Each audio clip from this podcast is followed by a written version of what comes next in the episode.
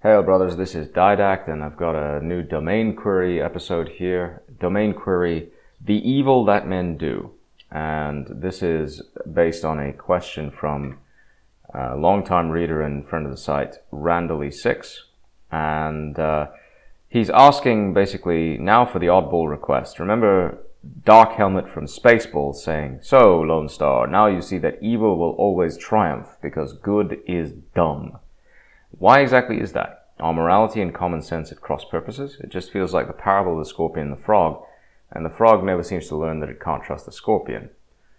Uh, well, yeah, uh, there's there's that, uh, and it really comes down to a blindness, a blind spot that good people have with respect to evil. Um, there is a problem that good people always have with respect to evil people we don't think the way evil people do. That's just the truth. We, good people don't have that wiring in our brains. It doesn't exist. Because in order to have that wiring, you have to, uh, you have to essentially abandon all the things that make you human. The best example that I can give you is the difference between a psychopath's brain chemistry and a normal person's brain chemistry. A psychopath does not feel emotions the way that a human brain does, a human being does. Psychopaths are very much anti-human. And if you want to see what true evil looks like, if you want to understand what a truly evil person uh, can become, just look at a psychopath. Because a psychopath has essentially no capacity to feel emotion the way that a human being can. They have to simulate it. It, it may be an issue of brain chemistry. It may be an issue of lack of connectivity between different aspects of the brain. It may be due to abuse in childhood or having a problematic childhood or it may well be due to spiritual reasons. I mean, there are some people that just seem to be touched by evil from birth. Now, the Christian understanding of evil is fundamentally different from every other worldview. And it's important to come back to that, which I will. It's, it's such an important subject that I will come back to it. But when you look at good people, what are the kind of defining characteristics of that which is good? Well, good forgives. Good people have the capacity to forgive and uh, kind of move on from from pain and from uh, insults and injuries that were done to them in the past. That's what makes them good, by definition, almost. If you look at what we Christians regard as the ultimate source of good, God Himself, God is forgiving in a way that is impossible for the average human mind to understand. God forgives our transgressions against Him on a daily, hourly, minute by minute basis if we ask Him to do it. And that goodness is so profound and so astonishing that we really don't have any understanding of it. We can't really believe it. But if you look at that, the, the scene in Spaceballs from which this quote comes, it's actually a very telling scene.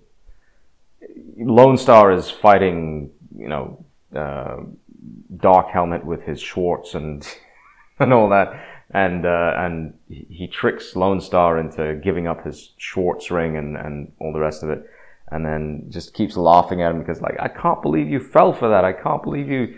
you are so stupid. You, you're so dumb that you keep falling for these tricks. And the reason why is because Lone Star keeps thinking, oh, well, he's defeated. He must therefore uh, be willing to repent and move on. And the reality is that truly evil people have no capacity to feel remorse and no capacity to uh, forgive and move on. For them, vengeance is everything. For us, vengeance leads to death. That's how we as good people see it. Now, why is it that good people these days keep forgetting the lessons of the past keep forgetting the the terrible death toll and the terrible suffering imposed by genuinely evil ideologies. Why is it that we keep seeing the same basic pattern repeating over and over and over again? Again, without a biblical understanding, you're not going to understand this at all. I mean, a secular mind cannot figure this out. Uh, I'm just going to make that very clear right now. A secular mind cannot understand evil. Let's be very clear about that. And the problem is that most people today are secular. They have zero understanding or very little understanding of Christian ethics. What little they do understand comes from a very warped and twisted view of the Bible, uh, which only focuses on Jesus as this sort of almost Gnostic type of mystic and philosopher. Uh, a great teacher, a great moral example, but not the Son of God. No, no, no, not divine in any way. Just a good guy who walked around preaching nice things. Well, have you, have these people actually read the text? I've got a copy of the English Standard Version of the Bible in leather staring at me on my coffee table. And if I were to read the ESV Bible or any version of the Bible other than the Scofield Bible, the Passion Translation, or the uh, the Heart, whatever it's called, Bible, um, these are heretical, blasphemous, you know, nonsensical versions of the Bible. If I were to read that Bible and I were to go to the seven woes ascribed to the Pharisees by Jesus, I would see a picture of Jesus cursing unrighteous people in the strongest terms possible. I mean, literally calling people, you whitewashed tombs, you empty sepulchres, you, you know, brood of vipers, you hypocrites, uh, you cursed men, you who blaspheme against God, you value tradition over faith, etc., etc., going on and on. I mean, he just, he, he absolutely rails at the Pharisees. I would see, uh, in the book of, in the Gospel of Luke and in other Gospels, Jesus cursing a fig tree until it withered and died on the spot right there in front of him. Why would he do that? It's a fig tree. Why would, why would Jesus do something like that? Why would Jesus cleanse the temple not once, as is the common misconception, but twice? Why would he take up a, uh, cords and fashion them into a whip and, and, and trash the moneylenders out of the temple? Why would he do that? Because Jesus is the embodiment of all that is good and great about God. And because there is righteous fury on God's part as to our inability to learn from good. Now, why do we keep falling for the same old stupid ploy over and over again? If you take a secular worldview, you're not going to get to the answer. If you take a religious worldview, you're not going to get to the answer. Because most religious worldviews don't understand or have a definition of the concept of evil. Because they, they can't, you know, they, they can't get to the point of what is good. So they can't understand what is evil. The Christian worldview is very clear about this. The problem of evil exists because man rebelled against God. God is good. He is the definition of goodness a lot of people will read the Old Testament and say, this God is horrifying. He's, he's just absolutely brutal. He condemns men. He destroys nations. He uh, orders genocides. He sends plagues. He afflicts millions of people with horrendous diseases. Uh, he orders famine and, and flood and just devastation. Yes, that's true. He does the God of the Old Testament is still the God of the New Testament. It's the same God. The difference is the God of the Old Testament did those things because man refused to obey. The God of the New Testament, same God, sent himself effectively, his, his, the, the essence, the, the person of the Son, which is part of the essence of God, into the world to become part of humanity's experience because remember, God is completely different from man. Completely. There, we as humans cannot comprehend what God is. He's so fundamentally different from us. Yet he is able to communicate with us and, and, and talk with us and in the prelapsarian world, he walked with Adam and Eve in the cool of the day, right? So he was able to take on a form that humanity could comprehend. Why? Because back then, humanity had not sinned. It had not rebelled against him. So he was able to be in our presence without us being destroyed in the process. Ever since then, God's ability to appear in front of us is very limited. And he can own, he cannot stand to be around sin. So he cannot appear in front of us. The problem of evil from a Christian perspective is extremely clear. As I said, we rebelled against him. He had to essentially start over, hit the reset button.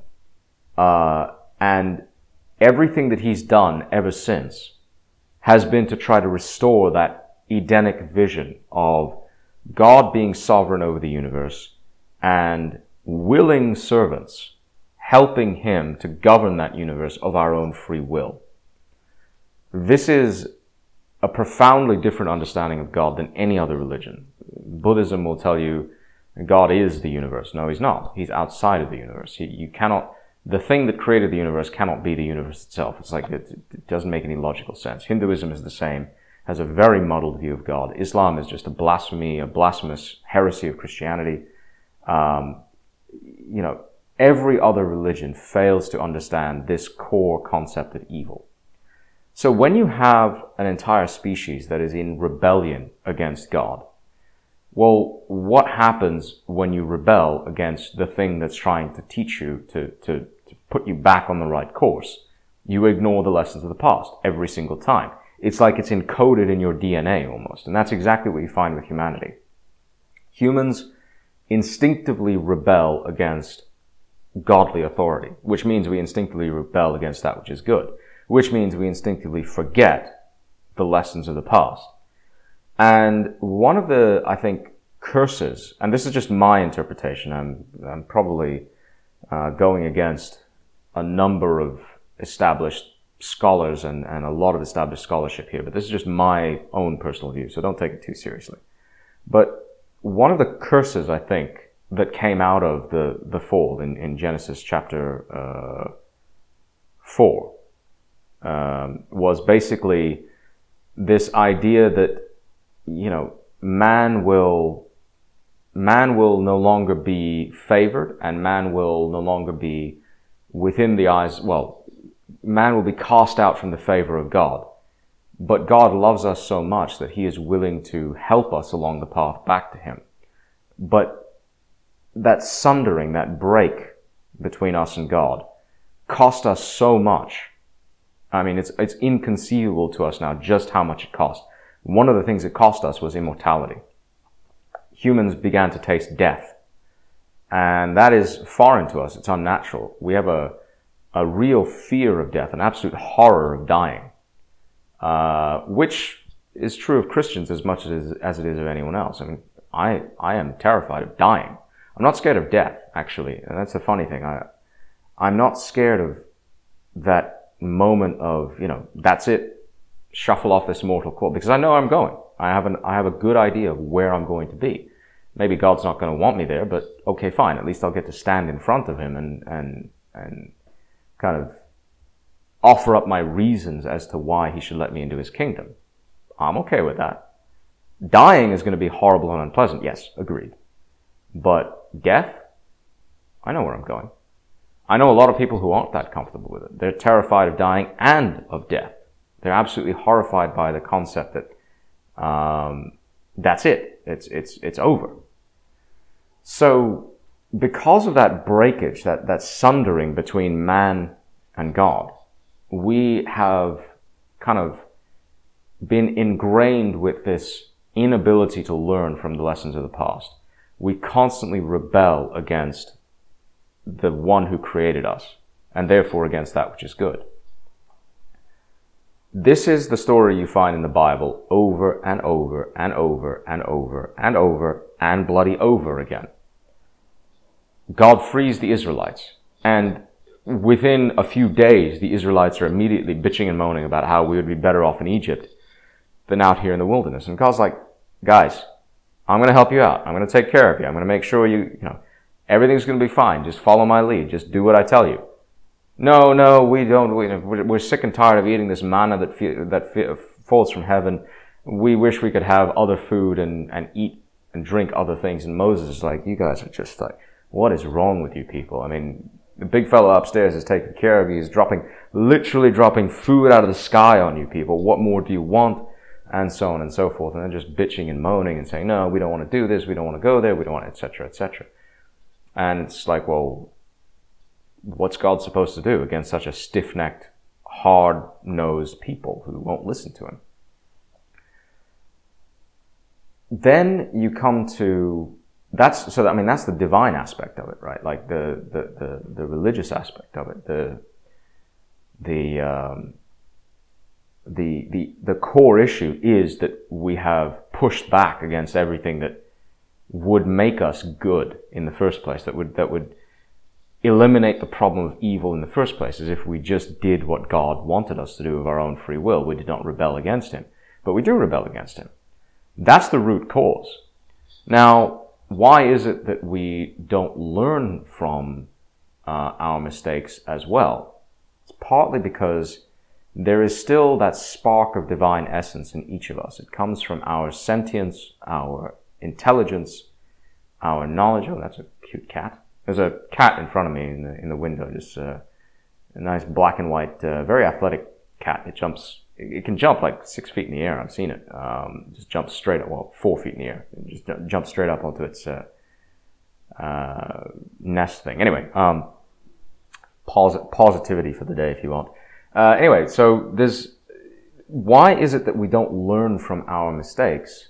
Like I said, it's built into us, and it's built into us in two ways. There's the rebellion aspect, which stops us from doing what is right and therefore not doing evil. And then there's the divine aspect, that, that spark of divine essence that's in each of us. It's the connection between us and God. It's our soul, our spirit. That, that channel that leaves a pathway from God into us, you know, for God to enter our, uh, our lives and be part of our lives and help us along the way. That channel imbues us with the ability to forgive and to forget and to be gracious. And in a normal human being, that's exactly the instinct that takes over. We just want to move on.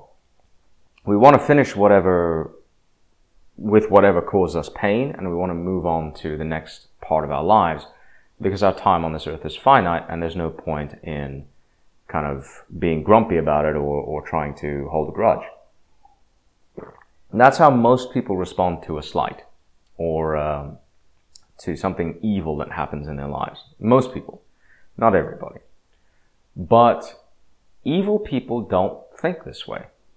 And again, come back to the issue of the psychopath.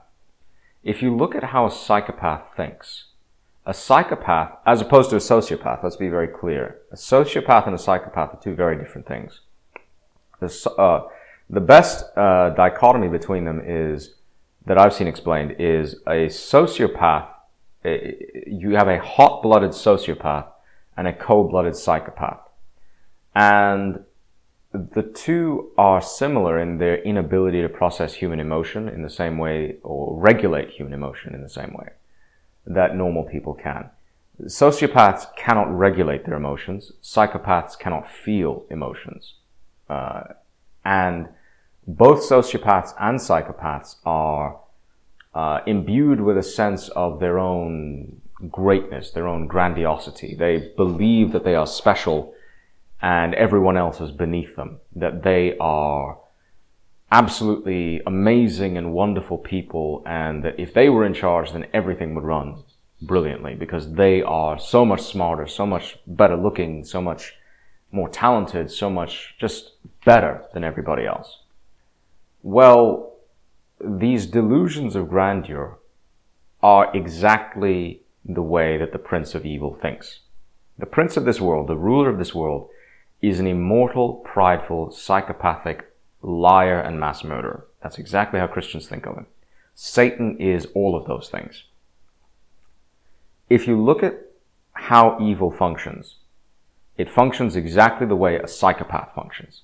A psychopath is not capable of feeling things the way you and I do and plots revenge in a way that can take years to mature. I mean, psychopaths have the ability to bury anything, any other desire, any uh, interests that they have, and just pursue revenge cold bloodedly and single mindedly. And there is, I wouldn't call it necessarily an intelligence, but an animalistic cunning to them that is willing to lie in wait very, very, very patiently until the moment is right to strike. And then it will strike hard and strike home. This is the fundamental difference between evil people and good people. As I said, good people can move on, evil people can't. So good people lose out simply by virtue of not sticking it out, not, not playing the game for long enough, for not um, kind of seeing things through to the end, because our instinct is, as good people, to forgive and move on. And there are times when that is not the right response. Even Christians have a limit to how often we can forgive and should forgive. The Bible is very clear about this. Um, Teacher, how many times should I forgive my brother if he sins against me? Should I forgive him seven times? I say, to, I say unto you, not merely seven times, but seven times seven, you should forgive your brother. Uh, if you, if your brother wrongs you, first seek out an agreement between yourself and your brother in private. Uh, then seek out, you know, um, seek out mediation, arbitration between the your your elder uh, and your brother. If he still refuses to repent, bring him before the council and let him be judged, and let him ask for forgiveness from them. If he still refuses to repent, cast him out. You know, that's what I mean, I'm butchering scripture, obviously, but that's what Jesus said, more or less. There is a limit to how much we must forgive. There is a limit to how much God will forgive. And that is the lesson we keep forgetting in the modern day because number one, we've ignored scripture.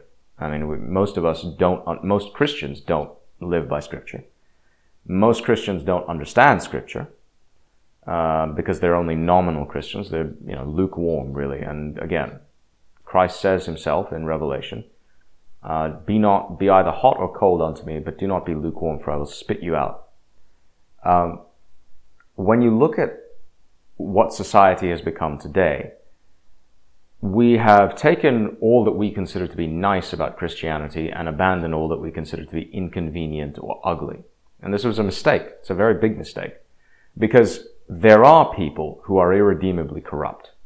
And there are people who cannot be healed or fixed. There are people who are so profoundly evil that they are, that the rest of society is better off just casting them out.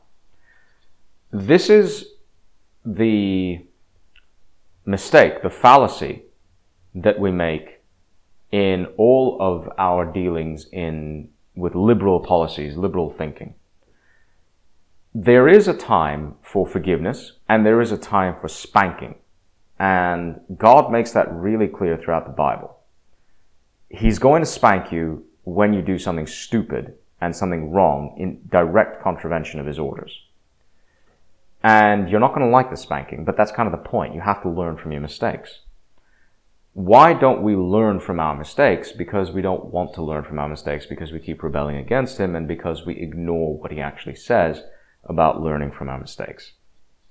So we try to be indulgent and nice to people and uh, we try to basically see the better angels of their nature. And this comes down really to a fundamental difference of opinion about what man really is. This is uh, best explicated in Thomas Sowell's A Conflict of Visions, a phenomenal book very, very important to read to understand this, this, this dichotomy between, it's not left and right, but this dichotomy between realists and idealists. The realists look at mankind as a fallen and flawed creature, a broken, wretched, pitiful creature that nonetheless has an innate nobility and has seriously sinful and dangerous aspects of his personality, which the rest of mankind must be shielded from. The, that is the view of men like Locke, Hobbes, and uh, other sort of philosophers of that bent. I wouldn't necessarily say Enlightenment era philosophers because there's more to it than that. But this is, this was the dominant view of man as a creature for a very, very long time. And it's a, it's actually a biblical view of mankind. On the other end of the scale, you have Rousseau with his idealized noble savage idea. This idea that uh, man in his natural state will always do what is good and what is right and is pristine and the laws of society shackle him. Well, guess what happens when you abandon the biblical view of mankind and you go towards the idealized view of mankind? Because the idealized view has nothing to do with the Bible. It has nothing to do with truth, nothing to do with human nature. It has everything to do with how man sees himself. Guess which view is dominant today in most liberal um, ways of thinking about the world? It's the Rousseau view. It's that view of man as, as perfectible, as, um, as perfect in his original state and perfectible in his modern state. Well, inevitably, if you view man as perfectible, you're going to adopt policies and ideas that try to perfect him in gentle ways that, that aren't, you know, that aren't mean or unkind or harsh. This is where you get idiotic ideas like uh, no bail, you know, uh, for robbery or, uh, or, or um, what's it called? Oh, no bail. Um, basically, like what uh, George Gascon has done in, um, I think Los Angeles, is it? Uh, or San Francisco, I forget exactly where, but uh, like very, very liberal district attorney who basically says, uh, if you steal up to $950 from a store, well, we're not going to prosecute you under a felony. It's a misdemeanor. Uh, you can rack up as many misdemeanors as you want. You're not going to go to prison. So, of course, people being people, responding rationally to incentives, will walk into a shopping mall and, and say, okay, well, let me add up the item here and here and here, and it comes down to, oh, 900 bucks. I can take all this stuff and just leave. Uh, because nobody's going to do anything. Well, and inevitably you get a lot of, guess what, black kids doing that. I mean, what do you expect, right? Like this is what they're going to do in the absence of certifiable, uh, uh, credible punishment. That's exactly what's going to happen. That's human nature. That's what's going to happen. And it comes from this view that man can be perfected. It's ridiculous, it's stupid, but it's there. And it comes, again, it's rooted in rebellion against God. That view of man comes from the idea that man can be as gods. Genesis chapter 3, it's right there in black and white. What is the result of this worldview? Well, it creates the most hideous and disgusting ideologies ever seen. Communism comes from the view that man is perfectible. Nazism, fascism comes from the same view. If you actually look at communism and fascism side by side, they're incredibly similar ideologies the, the real history of fascism and communism is of basically sisters kind of breaking off and getting very, very angry with each other because they're bitching about who gets, who's the better looking and being deeply jealous of each other as, as, um, as a, uh, two actresses, there are two, uh, two, two, um, was it the, the Havilland sisters? I forget. Um, but there were uh, there were, there were two sisters in Hollywood who were like uh, infamous for their hatred of each other and their their their sibling rivalries, um, which I I never quite understood. Um, I think was it Olivia de Havilland and Joan Fontaine? I, I, I can't remember, but they absolutely um, they absolutely hated each other and they, you know, they were rivals from the very earliest age. Well, that's exactly what communism and fascism were. Twin sisters or, or sisters born of the same kind of parents and with a deeply uneasy relationship with each other. But really, they come from the same roots. Communism says that you split people along lines of class. Fascism says you split people along lines of nation. But really, it's the same basic ideology. That's why they hated each other so much. So, they both come from the same place and they both result in the same things. I mean, they, they both are of this view that man can be perfected and trained into doing what you want him to do. And we come to the modern day, we look at globalism, it's the same philosophy. It's the exact same idea. It's the same exact notion that we've had over and over and over and over again throughout history that man can do whatever he wants without consequences, without um, punishments, and that man can fix himself. Not possible. Man can't fix himself. Man is too broken, too corrupt, too uh, sub- uh, susceptible to out- outside influences to be of any use whatsoever in fixing himself. Only a force outside of man that is not corrupt, that is not broken, not evil, not twisted in any way, can fix mankind. And that force we Christians understand to be God. Our God, Jesus Christ. And the person of Jesus Christ, the person of the Father, the person of the Holy Spirit, all in the essence of God. That's what we understand to be the thing or the, the, the prime mover that will heal the world and stop sin. And it's going to happen eventually. It's going to happen in God's own time. We don't know the plan. We don't know what's going to happen or how it's going to, well, we know how it's going to happen. We don't know when it's going to happen. Um, we just know that it's coming.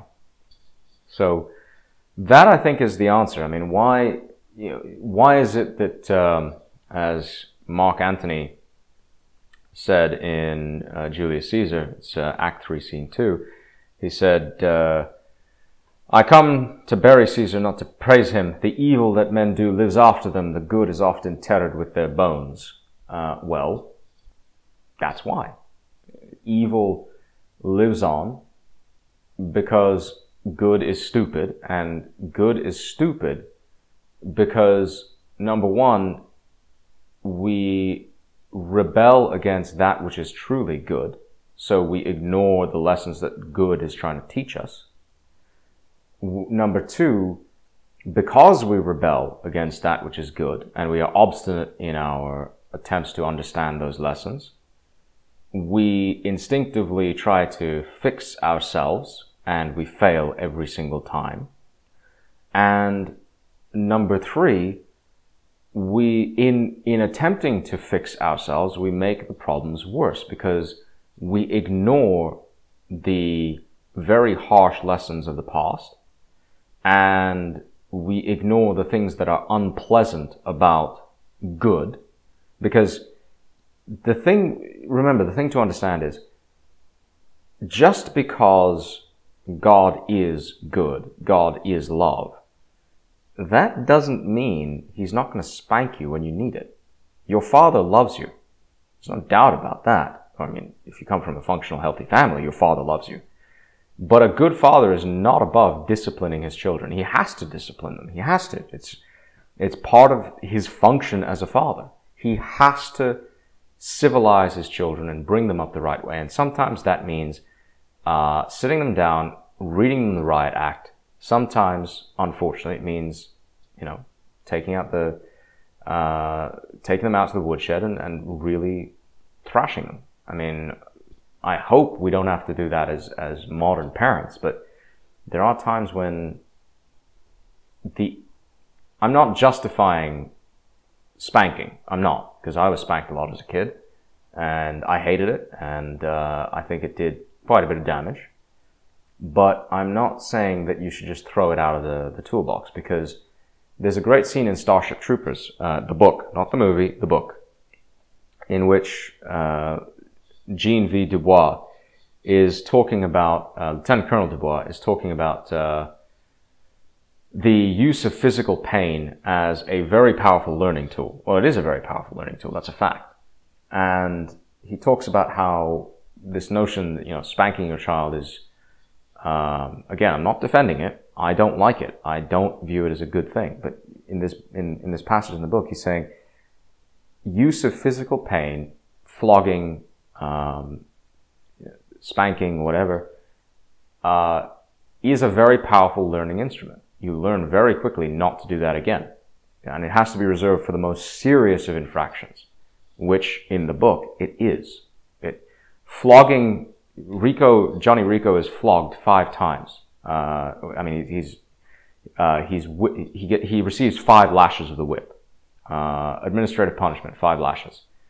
Um, and as he says, the scars, the lessons stayed with him because of the scars on his back. You know, it, it works. It, believe me, it works. Uh, what you shouldn't be doing as a parent is just thrashing your kid for the most minor infractions, uh, which is unfortunately the resort of way too many parents, and that's that's bad. That's actually lazy parenting. Um, but that's just my view on it. You know, uh, you don't have to take that seriously. So anyway, that's those are the three factors which I think lead into it. Number one, rebellion against God, forgetting what uh, good is. Number two, trying to recreate that which is good after the rebellion by using man-made means. And number three, refusing to understand that good also implies discipline, and it implies that you need to be restrained and self-disciplined and sometimes that discipline will come from outside. You're not going to like it. And you just have to accept it. Uh, so that's it from me. I hope that uh, somewhat answers the question. I know it's a little bit roundabout way of doing it, but uh, there's a lot to unpack because questions of good and evil are always complex. Uh, this has been Domain Query, The Evil That Men Do. And this is Didact, over and out.